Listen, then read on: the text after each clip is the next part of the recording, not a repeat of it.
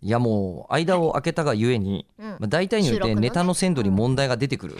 わけじゃないですか。それでもねどんどん結場合構来ててありがたい限りですよは本当ですかだって例えばラジオネーム土さんとか、いあの、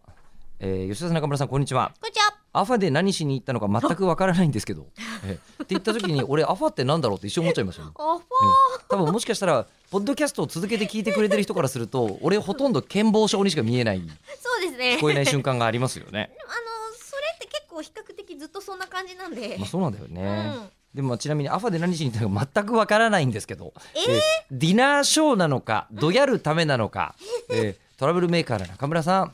シンガポールはい暖かかったですかっていうごく一般的な、 ええ暑かったぐらいですよその記憶はあるね。うんはーいだけど何したかの詳細がもうすでに、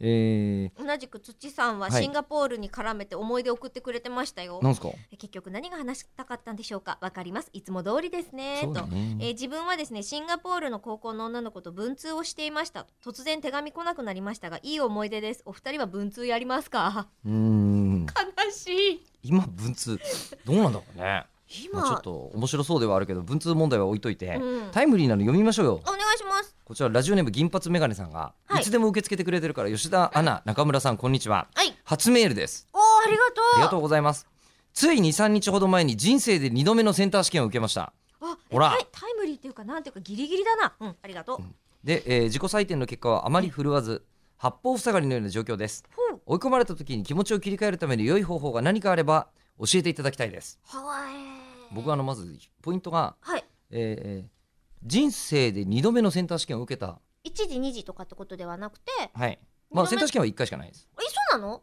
えいやほら私受けてないから全然知らんのセでンすターよ試験は、うんとりあえずまずみんな、え真っんと中ってこと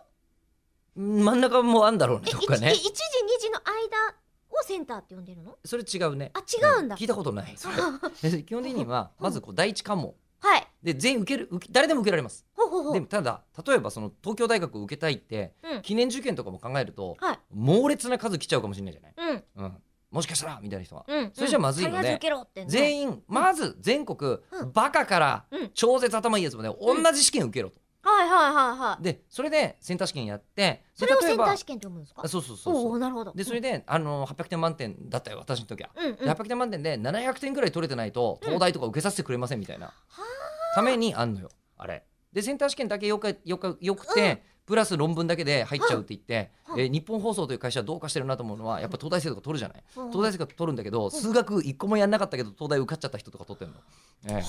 ということもあるのであのセンター試験とかあのもう全然おみくじです小吉